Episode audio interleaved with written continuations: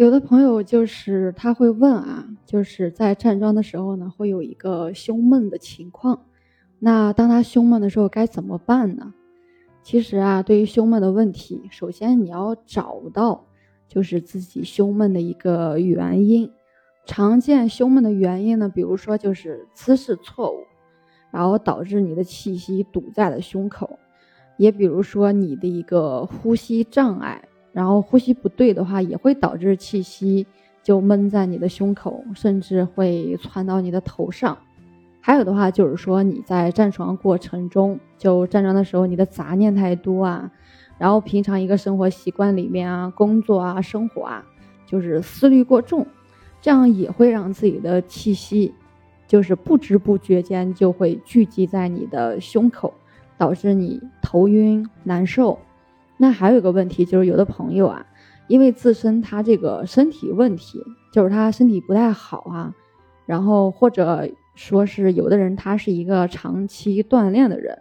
那他的胸口是比较紧张的，这种紧张就会造成一个思虑紧张，然后胸口肌肉紧张等等等等，就各种原因吧。那我们就是找到自己的问题之后呢，要怎么去做呢？就是首先呢，可以选择就是这种方式啊，比如说就是站桩的时候啊，通过调整自己的姿势，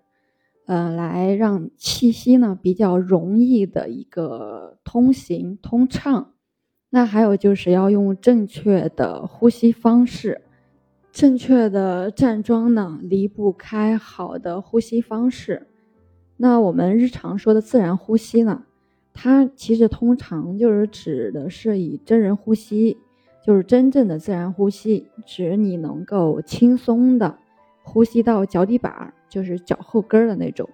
而不是说大家认为的那种，我呼吸到胸口，然后呼吸到肚子，这就是一个自然呼吸，不是那样的。所以说，在解决了自身的那因为外界身体原因造成的这些问题之外呢，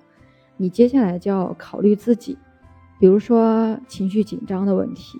然后比如说思虑过多的问题，或者说是焦虑啊、紧张啊，然后造成这个气息堵在胸口。那另外就是要去调整一下你自己的一个生活节奏，不能总是按原来的节奏去生活了，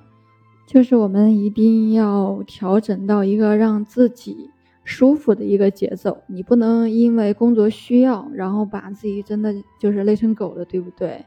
我们得让自己去平静下来。嗯，大家在就是站桩过程中遇到啥问题，自己不懂的都可以去，都可以来私信主播啊。我是袁一凡，一个二十岁的八零后修行人，喜欢主播的欢迎关注，欢迎订阅。